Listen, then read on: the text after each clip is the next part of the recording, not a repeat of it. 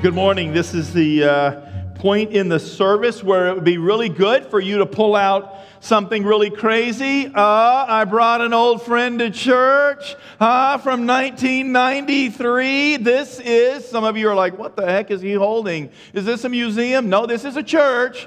And this is a Bible. I'm not lying to you. It has pages and everything. I love paper. Hmm, it still smells like 1993. Uh, not really, not really. But listen, I get that some of you will whip out your YouVersion and some. And listen to me, I honestly believe, I'm just going to tell you straight up, I honestly believe if Jesus was on the planet right now, he'd carry an iPad. Because you can carry the Library of Congress in an iPad.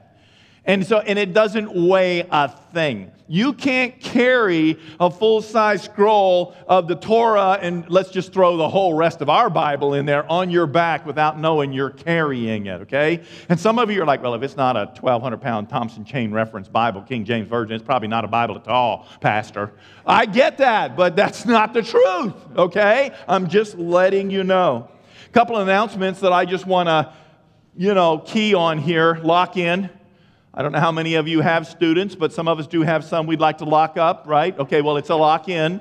It's not a lock up, it's a lock in. So don't be going home. They're going to have a lock in. I'm going to have you committed. Don't do that, okay? That's not what that's about. And the other thing is, I heard some people really get excited about the glow in the dark egg hunt. It's not for you. Get over yourself, okay? You're a grown up now. We put away childish things when we, Paul said this. We put away childish things when we became adults, okay? It's for your children, and that's a good thing. I had the pleasure of being up at a church in northern Indiana, just outside of South Bend, last weekend. It's a church that you may not know, but a church that we as a church have poured into on a regular basis. When they planted four and a half years ago, I made it very clear to this young couple um, that they could call this church and ask for anything that they wanted, and my staff would stop what they were doing on the spot and get them the information, the packages. I don't care if it's the sermons, I don't care what it, the graphics, the whatever it was, song charts, I really didn't care. But we believe in helping other churches grow. And, and it was just such a joy to me after four and a half years of interacting with this couple to be able to be up there. And one of the things that I said up there, I want to share with you this morning, and I only say this because I was sitting right there and the Lord said, I want you to say this to them too. And so you come in here and uh, we'll talk about what should happen in church on Sunday mornings. But um, the least of what should happen is you should interact with God who's up in heaven.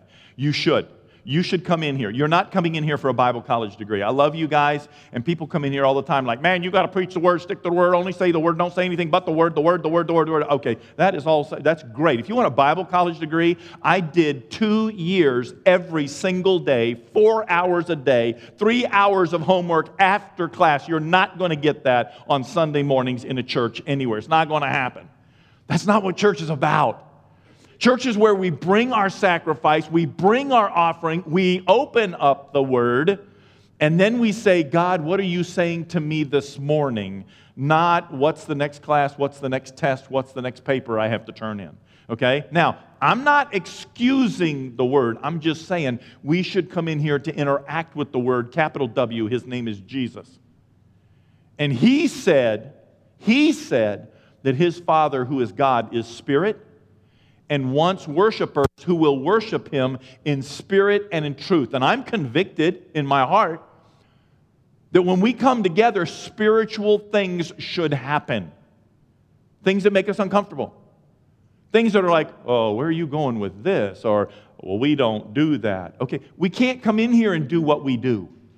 We come in here to fall down in front of God and let God be God. So let me say this to you before I ever start into this message right here.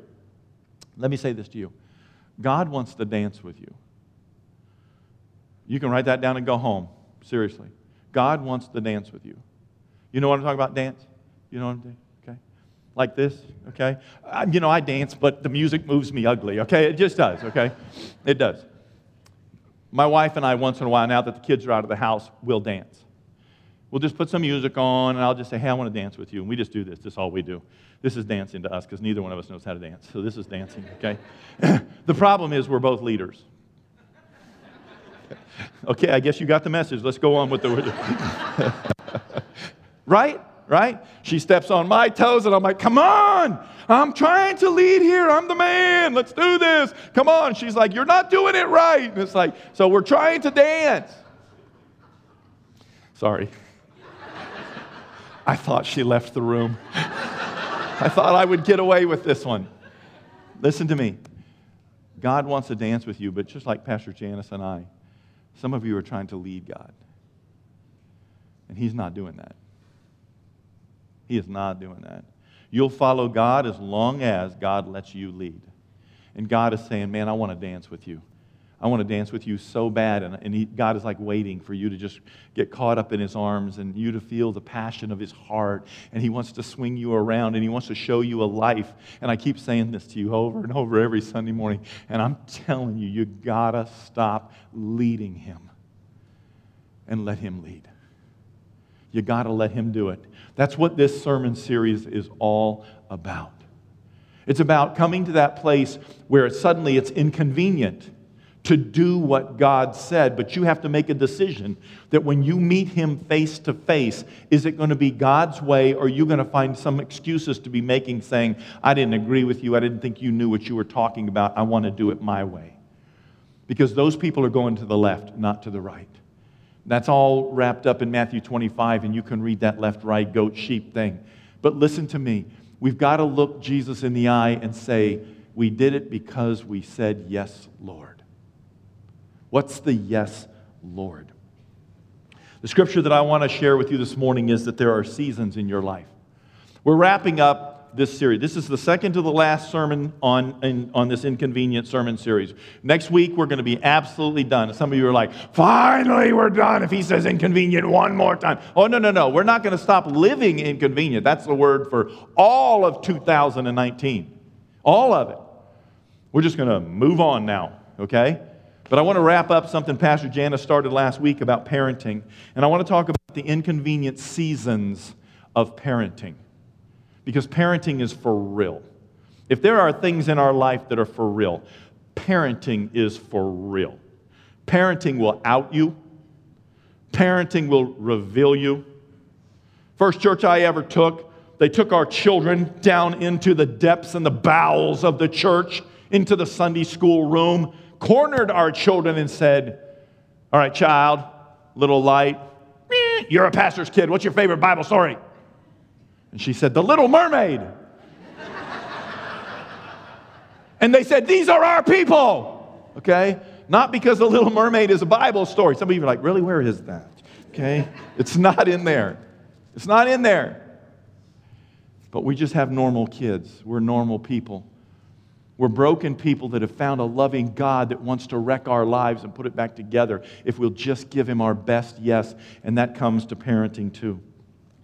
In the book of Ecclesiastes, Solomon writes, There is a time for everything and a season for every activity under heaven. I'm in Ecclesiastes chapter 3. That's almost in the middle of your Bible if you brought one of these, okay? This thing and I'm going to start bringing one of these things on a more regular basis. Just crack that baby open to the middle, okay? And if you're in like Isaiah, go back to the left. And if you're like in Psalms, go back to the right a little bit. If you want to do like me, go to the book of contents at the very front, and it will tell you exactly where the book of Ecclesiastes is, okay? It's always going to show up here. But don't let what shows up here be your meal for the week. Let it be your understanding for the day for the day. This is just what God has for you as you go into the week, okay? There is a time for everything and a season for woo, every activity under heaven. A time to be born and a time to die, a time to plant, a time to uproot, a time to kill, a time to heal, a time to tear down and a time to build, a time to weep and a time to laugh, a time to mourn and a time to dance, a time to scatter stones and a time to gather them a time to embrace and a time to refrain, a time to search and a time to give up, a time to keep and a time to throw away, a time to tear and a time to mend, a time to be silent and a time to speak, a time to love and a time to hate, a time for war and a time for peace. And I'm going to go on beyond this just a little bit, just because that's where my heart is. What does the worker gain from his toil? I have seen the burden that God has laid on men, and he has made everything beautiful in its time. He has also set eternity in the hearts of men, yet they cannot fathom what God has done from beginning to end. And that's the passage that I want to wrestle with. That inside of our lives, there are seasons. And one of those seasons for most everybody in here, most, most everybody in here will be a time of parenting. And inside of that time of parenting is its own seasons. Parenting has seasons. Your children grow and they grow up and they get older. And so your children are going through seasons. And listen to me, I am watching you raise your children. And if I, as your pastor, have something to say to you, I want to say to you, good job. Stop beating yourself. I meet so many parents that think, man, if I don't kill this child or if he doesn't end up in jail, I hope he comes worthwhile somewhere. And yet, when I'm with that child and they're not anywhere around you, they are the most polite, most kind, most loving people that I've ever met on the planet. And you did that. And you say, yeah, but when they're with me, they're terrible. So we both agree you're the common denominator. I'm just asking. I'm just asking, okay? No, really. I want you to know that if you'll stop being their friend, and most of you are getting this, stop being their friend and be their parent. When they're with me, they're amazing, even when they're not when they're with you. Lighten up on yourself. Pastor Janice pretty much said, listen, stop taking all the credit for, you know, your little, um, you know, Governor's Road scholar, next NBA player. And stop taking all the credit for that. And also stop taking all the credit for when they make bad decisions. People have wills. And they express their wills. And if they don't express their wills anywhere else, they express it in seasons. Seasons describe when something is supposed to happen, okay? There's holiday seasons. We came through the holiday seasons. There's bathing suit seasons that come after holiday season. And then there's that sub season in between. It's like, wow, in four weeks, can I get bathing suit ready after what happened at Christmas and Thanksgiving? The answer is no okay? But it doesn't mean we don't go to the beach. It just means we're going to shop in a different set. I don't know. Okay, let's move on. Okay, and then there's motorcycle season. Motorcycle season is coming up. I love motorcycle season. And then there's vacation season, and I hate vacation season, but it's coming up, okay? Because then you're gone. And it's like, oh, yeah, it's summer, right? Yeah, okay, that's right. It's, that's all. And then there's school, and school has its seasons. And we're coming into wedding seasons. And then there's Chaco seasons. And some of you are like, yeah, well, that's pretty much all year, right? It's like, no, it's not. Chaco's when there's two feet of snow. No, no, no, no. You are not a hippie from the, the 70s. No. And then there's camping seasons, and we have these seasons. And we have seasons when we're rearing our child too. There's birth, right? It's a season. There's childhood, right? Then there's young adult, and then there's adult, and then there's aging, and then there's, there's dying. In birth, we're introduced to the world. In childhood, we're in awe of the world. Young adult, we're inept in the world. adult, we're incompetent in the world. Aging, we're incontinent in the world. And in, and in death, we're interred in the world. You know how hard I worked to see all those in words? Could I not at least get a good job, Pastor Joe? Thank you!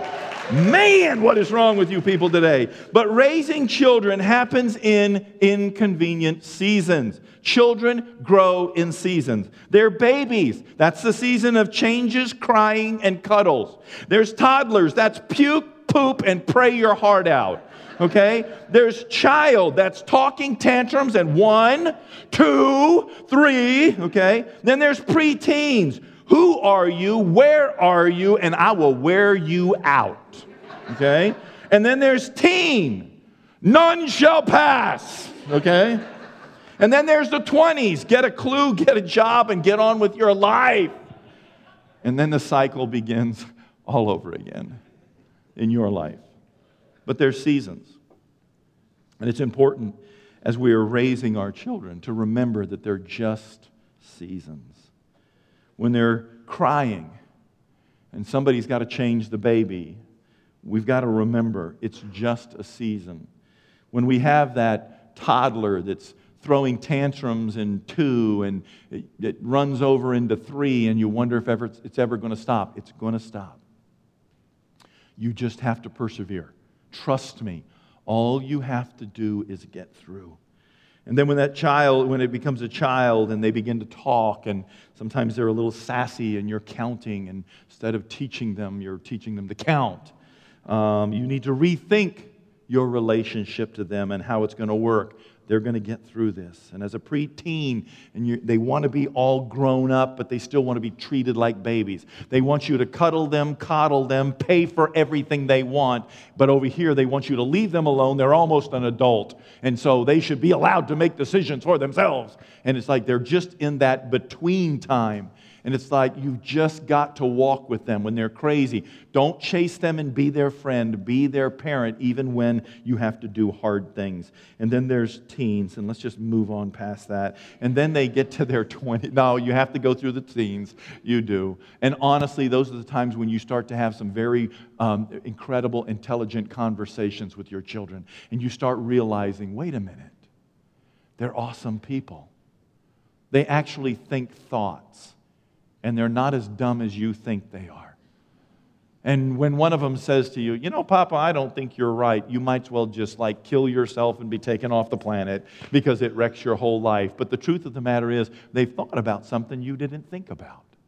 They're not just regurgitating what you taught them, they're starting to own their own lives. And you're seeing inklings of amazing adults about to be birthed. And then they become adults and then suddenly, you know, there's that interaction. They do get a clue, they do get a job, they do begin to move on. And you're wondering, is there enough time? Can we still? And then every once in a while you say, Remember when you were two or three? And they say, Stop it. I'm not two or three. And it's okay. We remember that they're in seasons because Psalm 90, verse 12 says, Teach us to number our days that we may gain a heart of wisdom when we look to the Word and we say, God, what do you have to say to us in rearing children? Teach us to number our days. Why do we want to number our days? So that we will have a heart of wisdom. Gaining an understanding of you're only here for 75 years. 80, well, 70, 75 if you're righteous, but let's just bump it up 80 years. Okay? And you've got these children, and you number their days. They're only going to be children for this long. What do I want to pour into their lives? What values do I want to give them that are going to be important to the rest of their lives? They won't get them as soon as you as soon as you say it. Hardest thing that I ever did in raising children, the thing that I'm I'm always in my heart crying about and asking my children's forgiveness for is when I expect a 13-year-old to act like a 25 a 13 year old child should act like a 13 year old child. I believe we should go back to expecting more from them than Xbox and, and video games. I, I do. Not, those things aren't horrible if, if you manage them. But at the same time, just because they were raised in my house doesn't mean they should interact with me like an adult at 13. They should act like they're 13 at 13, just with our sense of values at the time. Seasons are real, and each one has its own specialness. As I look back on my life this past week in anticipation of sharing this with you, there was that awkward moment as new parents when we had the weekend. Friday was here, and it's like, yes, we have Friday. Let's go to the movie. And we run out of the house and we jump in the car. We back out the end of the driveway, and we just get to the end of the driveway, and we look at each other and we think, we have a baby. It's still in the house. We can't go to the movie without a sitter. And then you pull the car back in, put it in park, go in and have chips and salsa. And that's all you get because you forgot your parents now, the early season. Then there was that time you have so many children, you get invited to dinner at the new church. And everybody thinks somebody else has got the children. You get to the new house where you're going and you're the new guy. You've been there for about a week and a half, two weeks. And, and they're like, Don't you have five children? And as parents, you look at each other. And you want to say, Yeah, we sold two of them at church but you didn't. And then somebody shows up at the door, ding dong, and say, Are these yours? And they're like, Yeah, we wondered who had them. We wondered. And then you begin to see them chasing Jesus and leading others and following visions and bringing the kingdom of God to bear on their friends' lives in high school because they want to see their, their friends saved. And there's time they, then there's the time they grow into responsible adults and you love to visit with them hear them talk about their work, dreams they've seen. You see their new home, and you're going out to dinner with them and you're having dinner. And then there's a time you're on the bypass and you see somebody coming at you on a motorcycle that looks strikingly like your other motorcycle for that 10 minutes that you had two motorcycles and were the wealthiest man on the planet. And you give him the motorcycle wave. And all of a sudden you realize the person who waved back is your first and oldest son. And it's like, wow, he grew up into a man. When did that happen? But it's very hard to know that all of these seasons will come and, and, and go, and that that child that's crying in your arms right now and just won't stop will actually stop one day. And will chase you around the house saying, Why? Why? Why? And you'll say in the bathroom, If she doesn't stop saying why, and then when they stop saying why, you think, Wow, remember when you were two? and you wish for just a little moment of that time. The second thing I want to share with you is seasons don't last. You say, well, yeah, that kind of is. No, no, no. You have to grab a hold of that thought. The season doesn't last. Right now, I have grandchildren, and I'm watching my whole life start and, and go all over again. And I just wish that one little precocious one that comes in, if I could just squish her back down so that she would stay that little tiny person that was so, she used words that were bigger than she is. And it was so funny. And it was so much fun. We have the picture of somebody's child hanging on the wall in this church. I remember when she was that little. And now I see her and I think, who is that girl? Where's that little tiny child that we took a picture of? And I'm watching yours grow up in front of me as much as I'm watching mine grow up. Listen to me. You feel like you're failing, but I'm telling you, this particular season is not going to last. It's a new norm for you. If you want to win at parenting, understand this is your new norm and go with it until the norm changes, and then you become adaptable and you go with that one. The most famous scripture involving children from Proverbs 22 says, Train up a child in the way that he should go, and when he's old, he will not depart from it. Let me tell you what it doesn't mean. That does not mean take your child to church every Sunday morning, and then when Sunday mornings come and they're absolute adults, they will always go to church. It's a, it's a guarantee. The book of Proverbs, that word proverb means sayings from life, things that we have seen.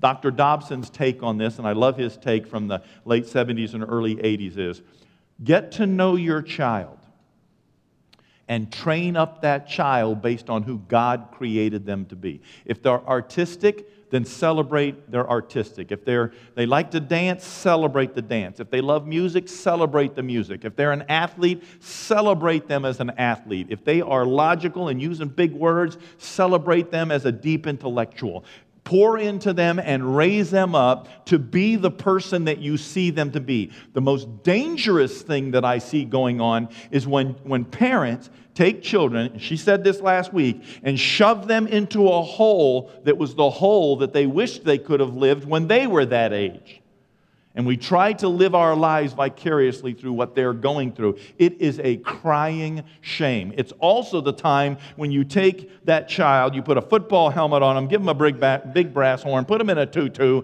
and then give them some Girl Scout cookies and give them an FFA, you know, whatever it is, and they come out of the house and you think, who is this monstrosity? Because you try to plug them into every single little opportunity that is out there for them to be in. And suddenly you realize your children are the center of your world instead of Jesus.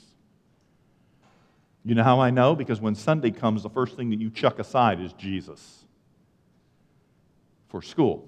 You know how I know? Because if the coach rips your child up right there in front of you and give it just trims their behind right off, you go home and say, Did you hear what that coach said? But heaven help leaders at church say, Hey, do you really? Hey, don't tell my child what to do. We, we approach it differently. And yet, the leaders at church want your children in the kingdom of heaven. The coach wants your child to have a trophy.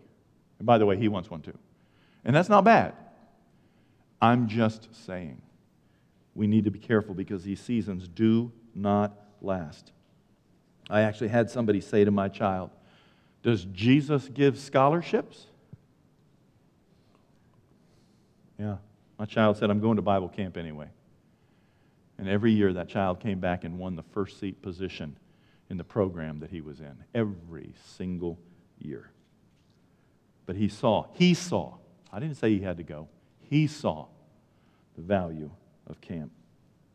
Be intentional with your children. When we talk about these seasons not lasting, you have got to be intentional. Deuteronomy 6, 6 through 9 says, And these words which I command you today shall be in your heart. You shall teach them diligently to your children. Talk of them when you sit in your house, when you walk by the way, when you lie down, and when you rise up. You shall bind them as a sign on your hand, and they shall be as frontlets between your eyes. And I shall write them on the, excuse me, you shall write them on the doorposts of your house and on your your gates. And all that's talking about is how are you going to raise your children? How are you going to get the Word of God into your children? When other little children are cussing and swearing, and, and, and do you have the opportunity to say, the Scripture tells us we shouldn't be using coarse language? We don't do that. Not because we're better than everybody else, but because we are different than everybody else. When, when, uh, when people begin to sleep around and your children say, Is that okay?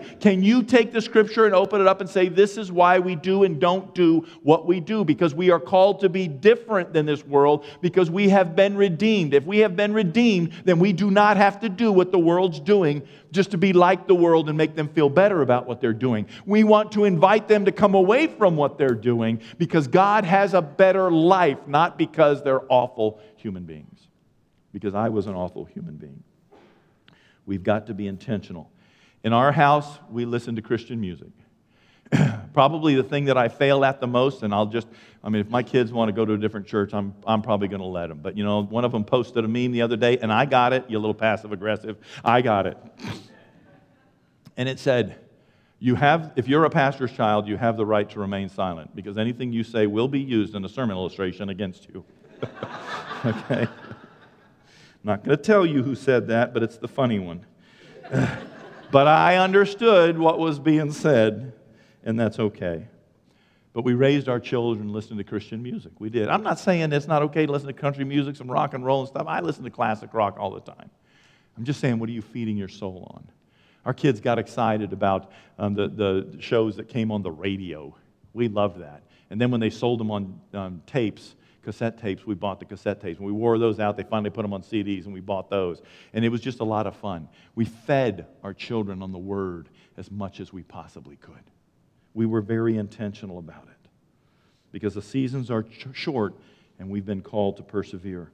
Because in the book of Hebrews it says, You need to persevere so that when you have done the will of God, you will receive what He has promised. And that's children that will be with you throughout all of eternity in heaven. Not because of the words you say, but because of the words that you believe that change your life in front of your children's eyes. That change your life in front of your children's eyes. Have you ever apologized to your children for something you've done? It is okay to talk to them and do that. The goal is I want to encourage you to hang on. As parents, I want you to hang on. You will get through this. You will. Sometimes it feels like it's more than you can handle. Look at me. Look at me. I know it feels like more than you can handle. And I prayed and cried to God, I wished I had a pill or a magic wand, but I don't. But you're here. You're in church today. You are. You know what that means? Winning. Winning. Like the cats yesterday, winning, or the day before yesterday, winning. Yeah, you're doing great. Keep it up. Stay at it. It's just a season. The last thing I want to share with you is all the seasons will be worth it. The scripture says that the children are a heritage from the Lord. Offspring are a, are a reward from him. Like arrows in the hands of a warrior are children born in one's youth. Blessed is a man whose quiver is full of them. They will not be put to shame when they contend with their opponents in court. I like this metaphor. I like it. I'm a bow hunter, used to be a bow hunter. A lot of people have land in Kentucky, a lot of it's locked up tighter in a drum, a lot of poachers. Anyway, I don't get to bow hunt like I used to. I used to be pretty handy with the bow at 45 yards. Pretty handy. 10 yards, I was lousy. I need the long shot. But see, my soul looks down. It's a metaphor for me. I am better at looking down and seeing where I'm going than I am sometimes right here. And so, listen, I've made mistakes as a dad. I have. My, my, my children, when you say, wow, they must be the best parents, no, I've just always had a chance to lead some of the best churches. I've had a chance to lead some of the best people. But I love this metaphor because here's the deal a quiver full in the Old Testament is five. Five arrows, not like 500 arrows. Five arrows. I have five arrows. But you know what you do with an arrow? You draw it back close to you. But the purpose of an arrow is to let it go. You got to let it go. You will let it go. Some of you are in a stage, you're in a season where, listen to me, let them go.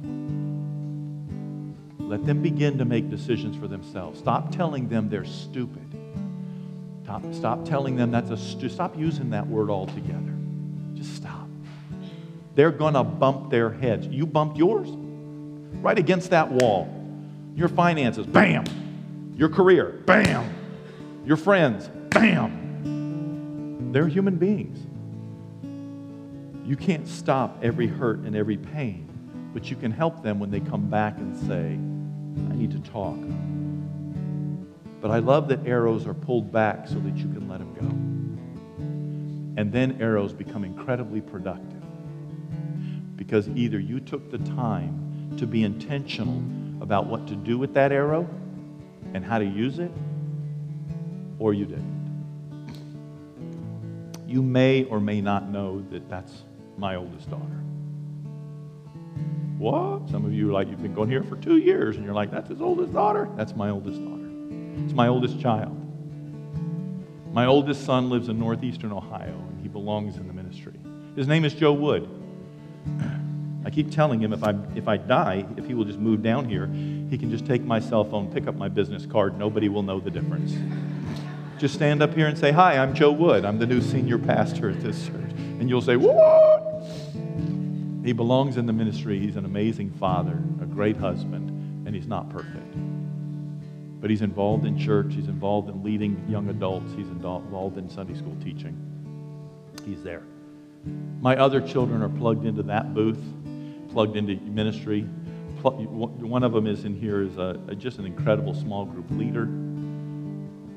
I just love that they all are involved in ministry. And I'm just here to tell you, it was seasons. And we found time to enjoy every season even when it was difficult. And even now, looking back, and there's no way, I think, to live a life where you don't look back and say, wow, I wished I would have. There's going to be something because you're not perfect. There's going to be something because there's never enough time. There's going to be something because you did have to make a decision about a job. You did have to do something. There's always going to be something. But you have to decide right now what you're saying to your children. Every time you turn on the television, you have to decide what you're saying to your children. Your children will be the greatest reflection of your values concerning your spouse, concerning money, concerning people, concerning church life, concerning love, concerning giving. Your children will be the greatest example of anger, the reflection of your anger. But more than anything, they have the potential to be the greatest example of your relationship to Jesus Christ. They have that. So, what are your children learning from watching your example? What are they learning? Come on up to our feet. Listen, we all struggle. We all struggle. We do. Some of you aren't parents in here, but listen, you are aunts and uncles. You are brothers and sisters. A lot of this relates to people that you interact with still on a regular basis. Parenting is still something that we need to speak into as we're here. And I want to encourage you to understand what it is you're saying to your children by your lifestyle, not by your words. But remember, it's just a season, and I would encourage you to be intentional in it. If you're feeling overwhelmed, then come up here and let us pray for you. Now, listen, if you want me to come out there and drag you up here, I will do that. You want to go old school Pentecostal? Okay, I'll start walking the aisle, say, You, come on up here. The Lord told me, okay, I know, I know. I expect to see you up here at the front for prayer.